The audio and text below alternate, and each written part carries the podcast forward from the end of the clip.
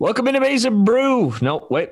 Welcome into Brewcast uh, from n Brew on the SB Nation Podcast Network. I am Luke Giardi, joined as always by Anthony Broom and Chris Castellani here with you on Monday night, January 11th, heading into Tuesday, January 12th. Man, do we got a lot to get to here today? Obviously, the big news, uh, if you didn't listen to the emergency show with Anthony and Chris, uh, the Jim Harbaugh extension, talk a little bit about that, maybe some potential staff changes uh, actually just happening before we started recording here tonight. Uh, we had some big news of a, a key returning player that's going to use the NCAA eligibility rule to come back uh, for next year. So uh, that's some good news there. Obviously, got to talk about hoops. University of Michigan squad is rising up through the AP poll and still undefeated with a huge showdown in the Big Ten here tonight. And we're also live on Twitch as we are every Monday night at 7:30. Thank you to uh, those of you that are in the Twitch room right now as you're waiting for the national championship to begin here tonight. Roll Tide. Uh, Anthony, Chris, how are we doing here? Uh, doing well. Good to be back. Uh, like I said, I feel it's one of those those shows where I feel like there's been too much of me lately. So, um, well, very much. you've been you've been all over the spot, man. You podcasts and everything. Well, it's you know I got the Energizer Bunny, uh, our third here, to thank for that. Um, kind of keeping me together here the last couple days, but um, yeah, no, it's good to be back. Uh, a lot to talk about. It, there is a a peace of mind here uh, this evening in that it's the first time in, in several weeks that we've really had news to discuss. Uh, you know, we'll burn down the Harbaugh extension a little bit more, but I, I think myself and Chris have kind of plowed that ground pretty thoroughly. But you know, with the dust clearing on the weekend, uh, there's some other things that I'm sure have come to mind uh, for both of us. But uh, good to be back. Um, like I said, the peace of mind tonight is that a direction has been has been picked. Uh, Mhm. I my statement off the top is that I'm not going to spend the next eight or nine months screaming and yelling about who the football coach is because there'll be plenty of time to do that in the fall if things don't go right. So um, the direction is picked. There's a little bit more to burn down from it, but glad to be back here with the three of you, or the two of you. I'm sorry, three of us. Given that um, the last several weeks have kind of been us scraping through the holidays and whatnot. I'm with you. I was just thinking, um, I really hope the site's not getting sick of me, or the fan base at least, because I've been, uh, I've been all over here the last couple days. And look, I love doing it. I've, I've had a lot of fun. Um, I like talking about when news breaks. I like talking hoops and, and football stuff. I like recording with you guys. So, uh, no, I mean, yeah, I, I we we've been all over this, and it's we people, everyone's been all over this because I think people were just dying for some sort of news that the second you know the second you found a cup of water in the desert, everyone started running towards it, you know, and that's that's kind of what I feel like we got uh, on Friday. It, it got to a point where because Michigan, we haven't known who the football coach is going to be here for about a month and a half, and we kind of have that we've we we know now, so that blurry picture has become a lot more clear and it makes it makes for easier content. It, it really does because uh, we have we have kind of a picture now that's been officially painted and uh, look forward to discussing where we go from here Yeah, what up, Jax ten twenty one in here on the uh, Twitch chat as as we get rolling here tonight. But And also, uh, I will say, um, again, we're pre-recording before the national title game, but I did just Yeah. want to uh, congratulate uh, Alabama on its blowout win over Ohio State. you know you're gonna have the audio hold so on.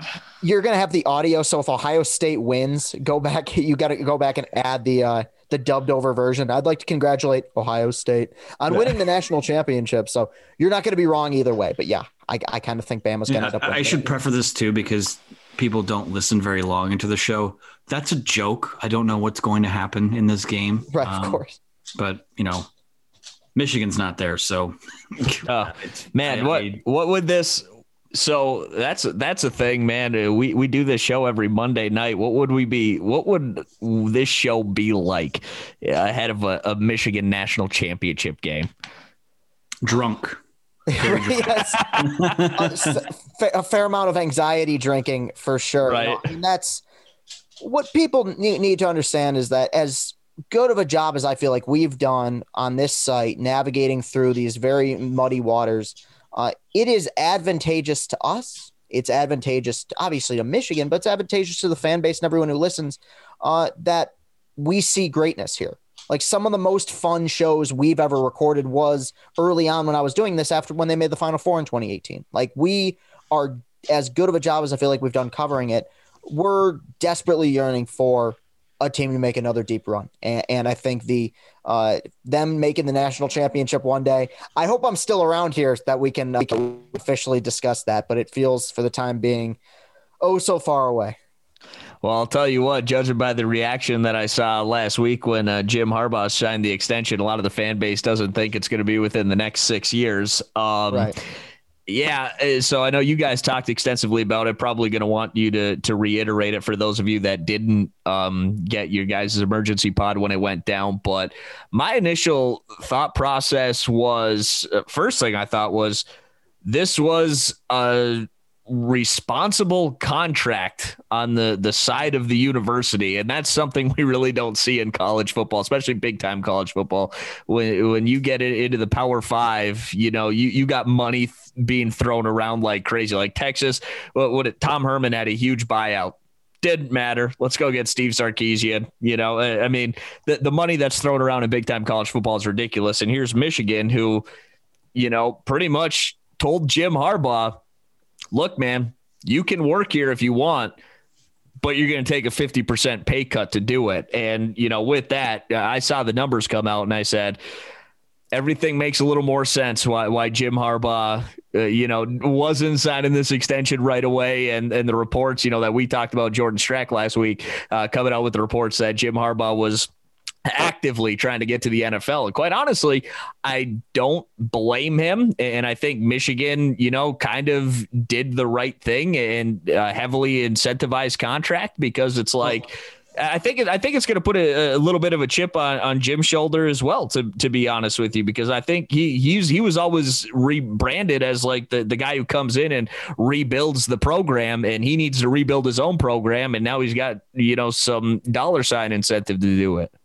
Well, and I think we said this, or, or I said this, because I'll I'll fall on the sword in, in the Friday podcast we did.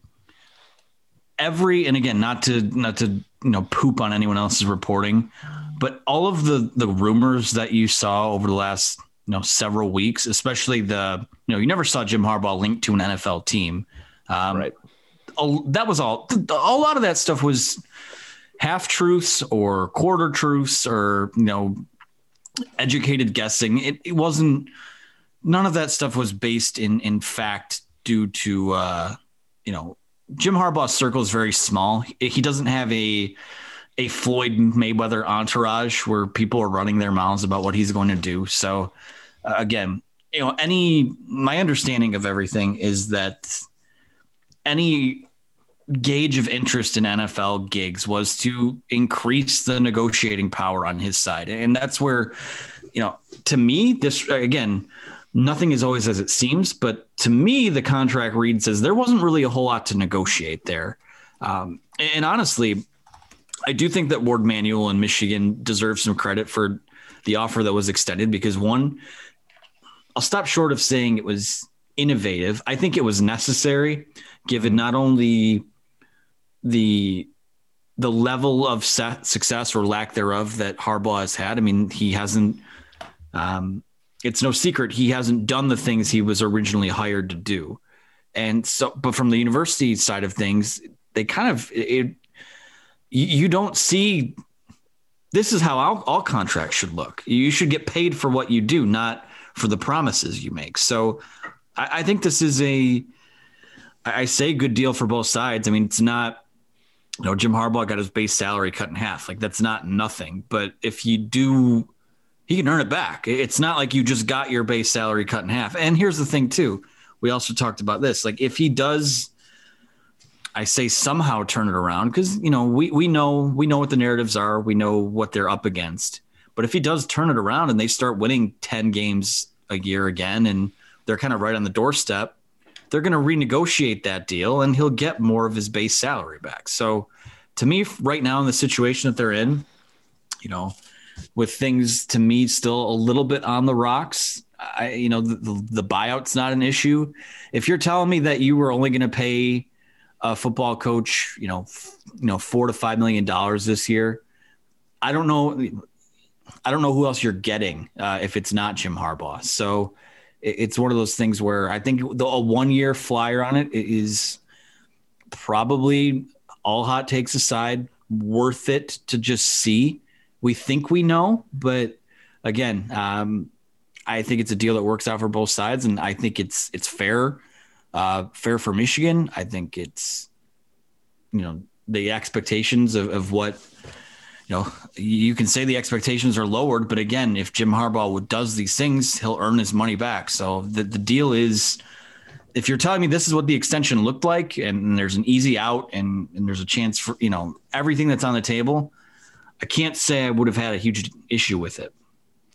I've actually got a bit of a take on that. Um, I think the way everything went down, and I know it's it's reported that you know Jim Harbaugh doesn't care about money or whatever, and that may be partly true. I'll never think that that's 100% true. Like that that that doesn't play a bit of a part when, when he comes to making these decisions, but I think the way that this all went down, no matter what, Jim Harbaugh after the next two seasons will not be Michigan's head coach. I think either A, he doesn't do well enough and Michigan eventually moves on from him, or B, he does do really good, but he remembers how this all went down. He took a 50% pay cut and then he becomes attractive to NFL teams again and he makes that jump back to the league.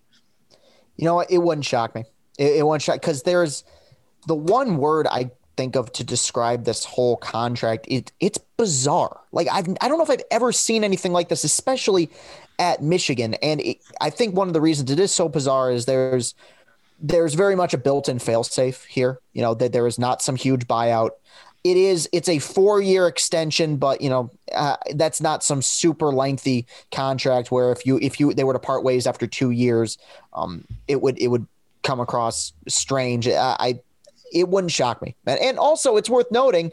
Uh, I mean, Jim Harbaugh, I think for a long time was viewed as kind of that young, up and coming head coach. He's been around for a while now. I mean, it's not like, and I, I do think, you know, uh, pending health, he's probably got, you know, could realistically, if he's successful, have another 10 years in him as a coach. But does he want to have those, those 10 years left? Uh, we're going to find out. Know, and, and, the, the last, the point I'll make, because I, I don't want to repeat a bunch of what um, I said on Friday's podcast, but you know, I, I don't envy any reporter who's had to cover this um, because so many people have been left in the dark about this whole uh, process. It's been it's been very strange, but like I said, the contract itself, I can't think of the last time a Michigan head coach was the 12th highest paid coach in their own conference.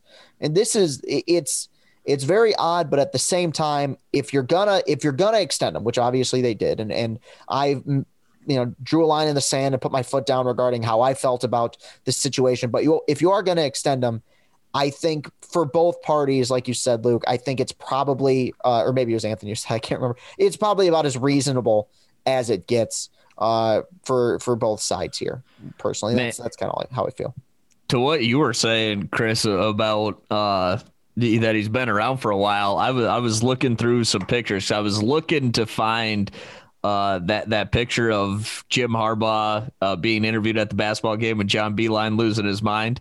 Um, so I was looking back through some old pictures in my phone to see if I had that one saved, and I, I actually saw a picture that like was him at a basketball game in 2015. Like the it must have been a couple of months, maybe just a month after he got hired because he got hired in January. It's probably around February that year. Mm-hmm. I saw that picture and he doesn't even look like the same man. This guy is aging like he's the president of the United States. I was just about to say that. Yeah, I hey man, this this that it's a job that hardens you, dude.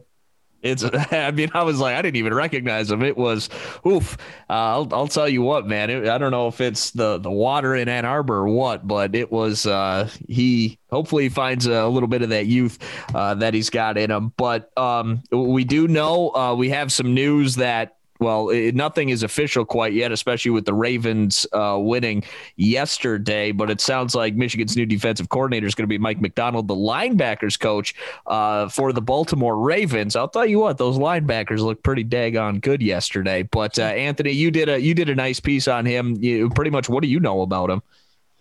Uh, about as much as everyone else did as of Friday. Um, did did you know did a little bit of research. Uh, more specifically, Trevor did kind of a takeaways from the game on Sunday based on um, you know the Ravens beating uh, beating the Titans, which honestly one of the most you know I I've, I can sit here and say uh, try to figure out a way to verbalize this as to not um, totally discount anything I've you know my following of college football.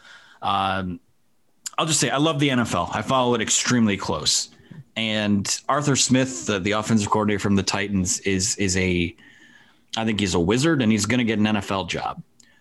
What Baltimore's defense did to slow down Derrick Henry to completely just take him out of the game, uh, especially after you know he kind of have run wild over them the last couple times they met. That was one of the best defensive performances I've seen any team put up this year, and so I was I was impressed. Um, the things you'll see. I mean, again, this is a guy who you know he's working under under Don Martindale under John Harbaugh. So he, Mike Mike uh, I keep saying McCartney, but it's Macdonald. Um, he he's a very young guy. He seems like someone who's uh, when you just look at what the Ravens do defensively, it's a lot of this of a lot of similar things to what uh, you know Michigan did defensively under Don Brown. Like you're seeing the one-on-one press man coverage. You're seeing blitzes come from every which direction. So I think what it's clear to me, and and I don't know if this is an educated take or not, but you know, with Harbaugh's situation, it's it's an extension, but it's not, you know, it's not finality to how long he'll be there. I think you did have to get a little bit creative with that hire, and there's a philosophy there where I think you go and look at what his brother has been doing with the Ravens. Um, this guy will be able to come in and, and kind of put in some of those same things. So I don't think how Michigan's defense looks will change all that much. But having a younger guy in the room, and, and I still think there's a chance that they pair him with a a Tim Banks from Penn State. Maybe he's, you know, I, I don't know if giving someone a 33 year old their first coordinator job uh, in in a situation this important is, you know, prudent to success. Uh, it's a big it's a big chance to take. It might be a decision that would make or break um, however much time there's left of the Jim Harbaugh era. But he seems like a young guy, a quick study, someone who um, watches a lot of film, grinds on the tape, has seen a lot of different things, came from nothing, didn't even play uh, college football. He worked his way up through it as a GA and, you know, positioned himself to be where he is today. So, again, uh, that's all I. Per- that's all. That's pretty much all I know about him. That's all really anyone knows about him. Uh, it's it's risky, but I think there's upside there. Um, well, we do know that the the last former Ravens linebacker coach to come be a D coordinator at Michigan turned out pretty good until he became Benedict Arnold. Yeah. well, right. Yeah. yeah. One, one of the only uh, good pieces of, of the Hoke era was, and one of the only guys that got retained from the yeah. Hoke era, you know, until he wasn't. Uh, I, you know, I think that I can't call it a bad hire. I can't call it a great hire. It is, I think, it comes from the same line of thinking that the Gattis hire came from. I believe, where you you go with a guy who maybe does not have the proven track record, but has higher upside than almost anyone uh, available. And he seems like an energy guy, young guy. You know, could be very good for recruiting. And, and honestly, that's as inconsistent, and I'm being generous there, as Gattis has been as OC. I think Gattis is very good for recruiting, and I think this guy could be as well, especially because defensively they have not brought in the studs recruiting wise over the last several years. I think that's one of the yeah. big reasons why they've gotten you know burned so much uh, over the last two seasons on the defensive end. Uh, I you know I, I can't call it bad, can't call it great, but I I respect the line of thinking here and, and what he's going for. Hopefully, uh, it carries over uh, and and eventually becomes uh, successful. Uh, we'll see, but like I said, it's it is obvious. As much as I've you know as critical as we've all been at points of Harbaugh, it's obvious that he's still willing to think and to hire outside the box. I guess the only big negative outside of the lack of experience is that you know with Don Brown, Michigan knew right away what the identity of the the defense was going to be. Right. Lots of blitz packages, lots of single coverage, man uh, man to man stuff. We don't know what it's going to be with Macdonald yet. We'll find out, and we you know, we still don't really know what it is with Gattis either. I mean, everyone said speed and space, but speed and space is a term. It's it's just this this three word phrase to kind of you know sell soap. It's it's not doesn't really mean anything. So uh, it's going to be an open book, but they're gonna they're gonna give him a, a little window here, and I really hope he's successful. Yeah, we'll uh, we'll probably be able to talk about it maybe next week or the week after. I'm sure there's going to be some wheels spinning here, but it sounds like even Josh Gattis might not be uh, lone offensive coordinator next year. But we won't really talk about that until something happens. I'm kind of with uh, Garbanzo here in the the Twitch chat. You know, he said we have to assume John H wouldn't set him up for failure with the hire, and that's kind of no. that was my first reaction is that John H. You know, John Harbaugh is is giving this guy the, the biggest vote of confidence confidence, you know, that's a positive vote of confidence, not the vote of confidence of, you know, like Texas gave Tom Herman and then gave him the boot. You know, I, I think I, I think John Harbaugh probably said something along the lines of, "Look, this guy is special. He's going to be great. Give him a chance." And you know, realistically, he probably doesn't have that path in Baltimore for the foreseeable future because they're not moving on from their defensive coordinator. Michigan's got this hire. I got to think that that John Harbaugh put in a pretty good word, and and like Garbanzo said here in the Twitch chat, not gonna do that to his brother unless he is pretty certain that this guy's going to be good. Yeah. And like, let's look at what the alternatives are. And again, this is just me speculating. If you weren't going to get like a Will Muschamp or Charlie Strong or a, obviously they didn't get Derek Mason, he's going to Auburn. To me, this is better than just hiring Jim Leavitt or something like that. Like this, you're rolling the dice on someone. And I do think I think there's value in young people being with NFL organizations for a long time. Now, there can be a downside to that too. For every Kevin Stefanski there is, where he spent 13 or so, 13, 15 years with the Vikings before uh, popping as the coach of the Browns this year. There's a guy like, you know, Matt Patricia, who spent 15 years with the Patriots as a pencil pusher that eventually ran a bad defense and eventually became a bad head coach. So there there are two sides of it there. But again, it's you know, 33 year old guy. People have said something along the line, you know, they question he's never recruited before. I think I talked to Chris about this the other day. Recruiting is not as complicated as people think it is. It is one, are you someone who commands respect of a room? Are you someone who communicates well with other people? And are you someone that's good at building relationships? That's what recruiting is. There, there's not there's not a formula there. Um, you know, there are seasoned veterans of it, uh, but you know, it's it's not. I just I feel like younger people are. Uh, I think that's that's. If you're asking me who might be a little better received in a room with recruits, like I said, I, I will take my chances with a younger guy. But again, we we don't know. Um, anyone who says they know anything about anything before this season starts is they're they're driving they're driving some sort of narrative that isn't there yet. Um, you know, the guys over at, or it may just been Brian at MGO Blogs put something along the lines out of, hey, ultimately this DC hire doesn't matter because we know that Jim Harbaugh is who he is. And that's probably pretty true. So um, I think there's merit to that as well. But like I said, he's here, he's the head coach. Uh, I think he has a pretty decent track record of, of, of bringing in assistants. I mean, Don Brown was here for five years, and I thought most of that time it worked most of the time. But like I said, uh, it's just it's it's impossible to tell. I, I, don't even know. Jim Harbaugh can't even guarantee, you know, if this guy's yeah. going to be a success or not. But he's going to. They're just have to. Everyone has to. At this point, it's it's an all in effort for everyone to get on the same page and move this thing forward. And that's, you know, like I said, I, I can't I can't criticize or scream about things over the next eight or nine months because one, there's a lot of stupid stuff going on in the world that needs that type of energy instead of a football coach who's making millions of dollars. And two, the answers to our questions won't come until honestly probably November next year. So it is what it is. We do have some uh, good news for Mike Macdonald though.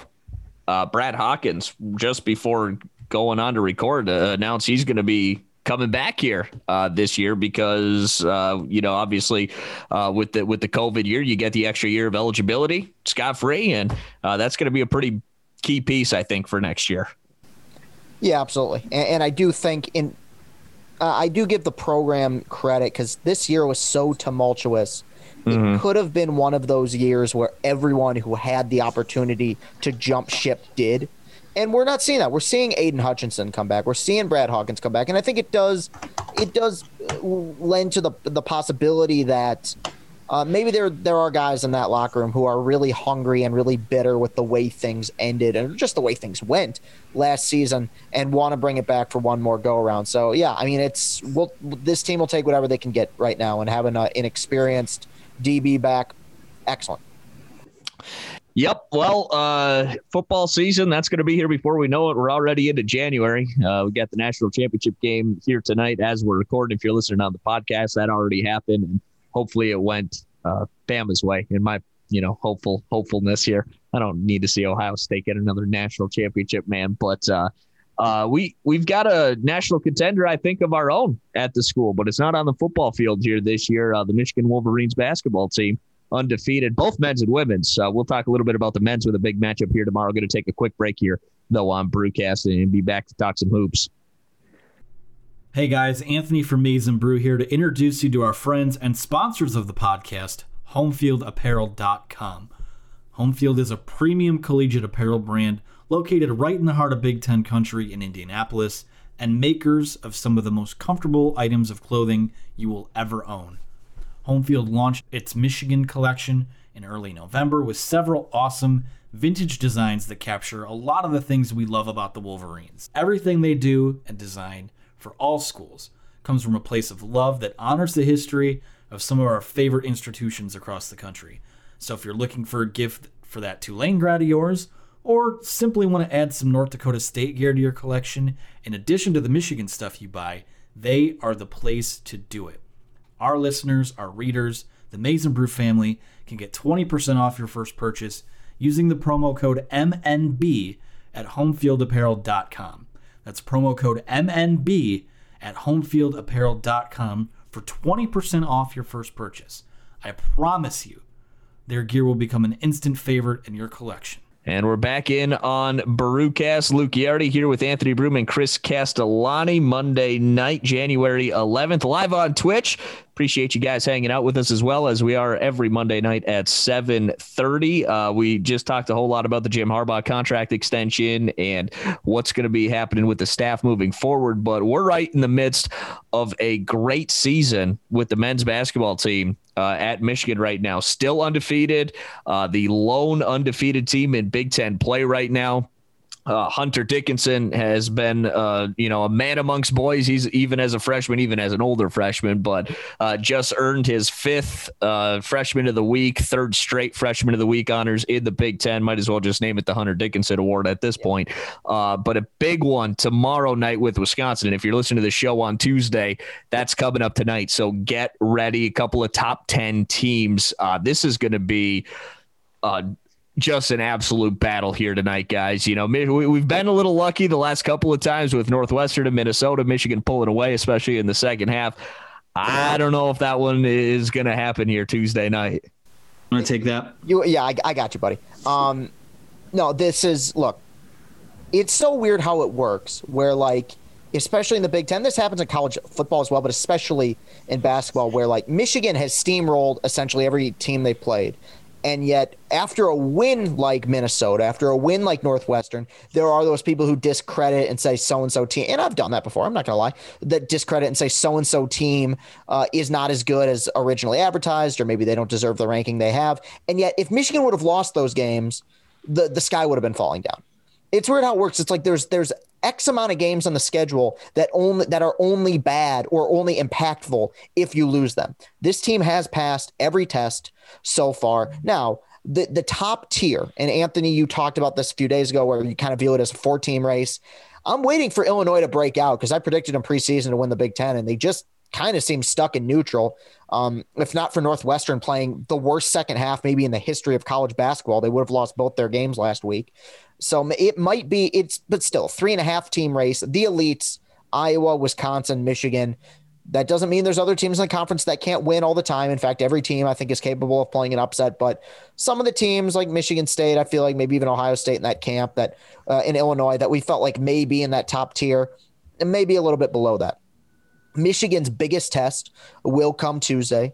against Wisconsin. But before we, you know, they they jump ahead into that because you know I, I, I like their chances. I'm going to pick this team. Uh, often going forward here because I like yeah. the group. I like the group that they have, and I love what they've done so far this season. What they did last week against Minnesota, that was like just a virtuoso performance. I mean, t- offensively, defensively, coaching wise, a mid game adjustments, it was about as flawless as it gets. And the, the key phrase here, and I think it's what made some some teams of the Beilein era really special, is is confidence. It just I don't get the impression that this team gets rattled by anything.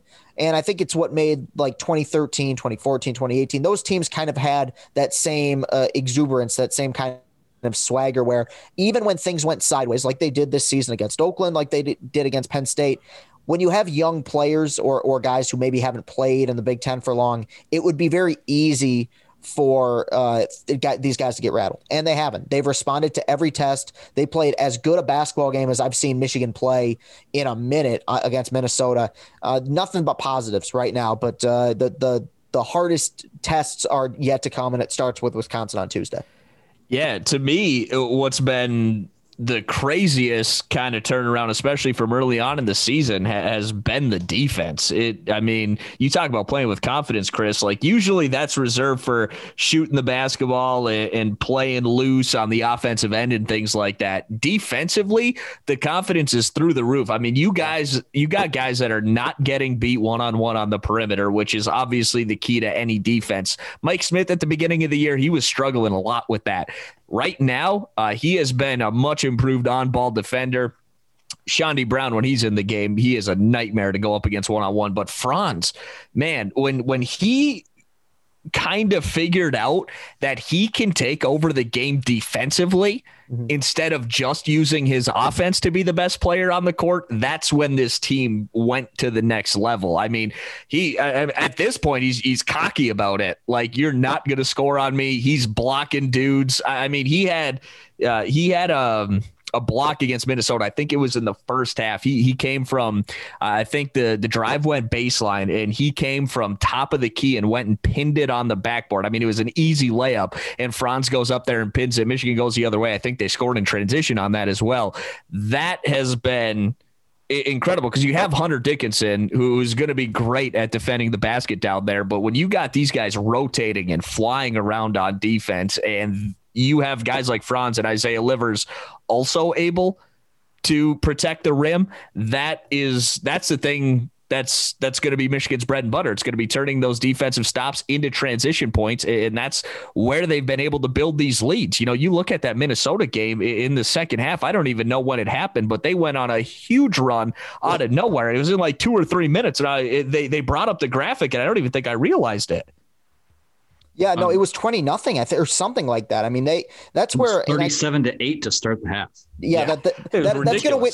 That's gonna win you a lot of games, and that mm-hmm. was the the uh, point I made on the hoops pod yesterday, where I think it shows Juwan's growth as a coach as well, because there's been two or three instances, three really. I mean, they lose the Oakland game if he doesn't realize that Hunter Dickinson was the best player on the floor, so he mm-hmm. learned that early on. They might have lost the Maryland game if they don't switch to zone. And then Minnesota in the first half against Michigan, they made that little run at the end of the first half.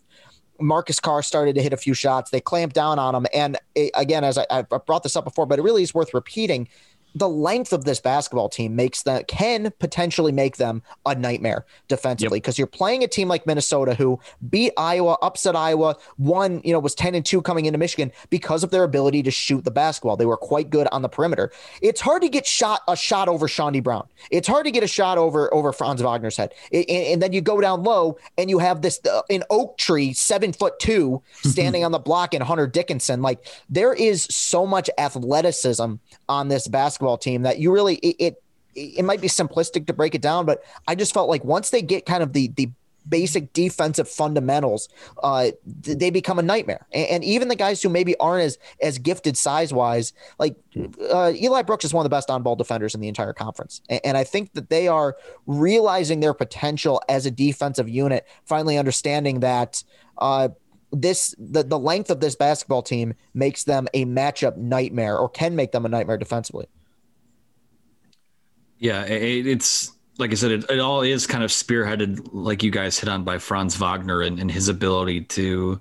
I just don't think he was playing with a ton of confidence to start the year on No, either end of the floor. Um, but then somewhere along the line, but in that 12 day break that they had, um, the, a switch was flipped, and he looks like every bit the freak we saw, um, you know, the last month of last season. And I say freak as a compliment here.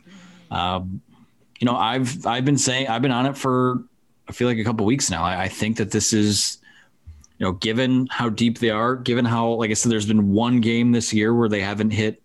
Uh, I'm sorry, two games this year? No, one game this year where they haven't scored at least 80 points. I know the Oakland game Well, that went Asterisk overtime. Yeah, to that. Penn- yeah, Penn State. I get that. Um, so you can throw that in there as well. But with as potent as they are offensively, with with as deep as they are, um, and with like I said, right now you go to KenPom and you look at their conference only stats. They're the second most efficient offense in the Big Ten, and they're the best defense in the Big Ten by you know a, a decent little margin here. So to me. This is to me. This is the best team in the Big Ten. I think right now they are the team to beat. I think that uh, you know Tuesday is obviously going to be a big test for them. You look through, you know, when you go through KenPom, the the game at Wisconsin on Valentine's Day is currently the only game they have, and there's a couple toss ups in here, but the only game right now that they're projected to lose, so to speak. And like I said, they're going to lose more games than just one the rest of the way. Like Right. there's just too much basketball left to be played in this conference. But like I said, I just think all the data points to you know the further and further we get from them working preseason, the preseason data, once that stuff gets worked out of the metrics now, like I said, I just think, uh, you know, barring I hate to say we're starting to see some COVID outbreaks in the Big Ten Yep. now. Penn State's paused. I believe Nebraska just paused right before we went live here. So I don't know what this is going to look like the rest of the way, but through the 10 games that I've watched, and, and I've watched, you know, I feel like a, a, not a ton of basketball relatively to relative to how I, what I normally would in a normal season, but um, I'm pretty comfortable right now saying that if they're not the best outright team in the Big Ten, I think they're the best coach team in the Big Ten right now. It looks like it. And, and Anthony, the point you made yesterday is uh, is true. And they're the only team in the Big Ten right now that you can't definitively say has a weakness. Like Iowa, we know what Iowa's weakness is. They, they don't play defense. Wisconsin, they're going to win a lot of games, but you know, and sometimes they, they're able to get over the hump and they, they can win a lot of games in the Big Ten, but offensively they're never elite. You know that they still have that kind of grinded out offense. It's not it's not nearly as lethargic as it was in the bo ryan era but still it, it does exist. Uh, illinois is remarkably inconsistent. Michigan state doesn't have a point guard. At some point we're going to find a scratch in michigan's armor but as of right now uh, no coach and no opposing players have been able to kind of crack that code Most thing I'm looking forward to tomorrow night is Dickinson going up against the goofy dude for Wisconsin with the short shorts. I don't like that guy. I want. I hope Dickinson dominates him, man. But uh, well, it's uh, as we're recording here, it's 8:09. We're we're kicking off the national championship in uh, just a few minutes. If uh, I think that covers just about everything, we'll be excited for that game tomorrow. Michigan, Wisconsin, a couple of top 10 teams. I'm sure we'll talk a lot about it uh, coming up on Monday. I know Chris and Anthony going to have a basketball pod some point this week as well. Not sure if it's going to be after that game or if you guys wait till Sunday to do it. But uh, yeah, that'll be a that'll be a good show. So uh, with that, Chris, where can we find you on social media? uh, at Castellani 2014. Uh, and there you'll find the link to my YouTube page as well as the link to my other show, Locked On Tigers. And and I do want to say uh, the hoops pod that we did yesterday was uh, something I, I hope we can do more of in the future. We did an interview with Stu Douglas, and and quite honestly, one of my top two, three favorite things that I've ever done since I started making content. And I know this because it's one of the only times I was ever actually nervous before doing one of this, these things. And and Stu was a phenomenal sport, a really great interview, and I recommend people listen to his podcast and and listen to uh, listen to what we did because I thought uh, I was really proud of how that turned out. So follow me on all those platforms and uh, continue to support uh, what we do on here. Anthony, where can we find you? Yeah, same deal. I'm on all the socials. Uh, I'm hesitant at times to give them out anymore because I think I'm starting to advocate for people to spend less time on social media. Um, you know, Chris has done that. I've done that uh, a little bit at times, although you wouldn't have known this weekend. But uh, yeah, you can follow me on Twitter at Anthony T. Broom. Uh, can can follow the website at Maize n Brew, or wherever you get your podcast as well. Apple, Google, Spotify, Stitcher. Leave us a review. Uh, say nice things. Give us feedback. Uh, I think things will start to look a little bit differently podcast wise as we transition into the new year here, because uh, eventually Michigan's going to fill out its coaching staff, and then I don't know what's going to happen with spring football and basketball. It's I feel like at some point we might get a bit of a pause, but uh, we will. We're looking at things constantly. Uh, again, if there's anything you'd like to see, let us know. I mean, we take pride in being an advocate and, and entertainment to you. Uh, that's the most important thing to us, I think. So, again, appreciate everyone who's always along for the ride, and uh, like I said, uh, we'll talk to you next time.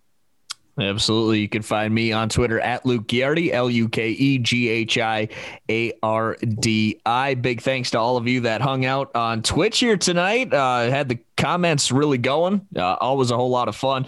Uh, if you're listening on the podcast, we do the Twitch stream every Monday night at 7:30. And don't forget to subscribe, rate, leave a review for all of our shows wherever you get your podcasts. You know, Google, Apple, Spotify, all of it please uh, rate, leave a review, subscribe on there as well, and follow uh, all the platforms that Anthony mentioned, uh, especially on Twitter and Facebook for uh, all the articles and all the good stuff. And make sure to check the site every day as well. So that's going to wrap it up for us here on Brewcast for my partners, Anthony Broom and Chris Castellani.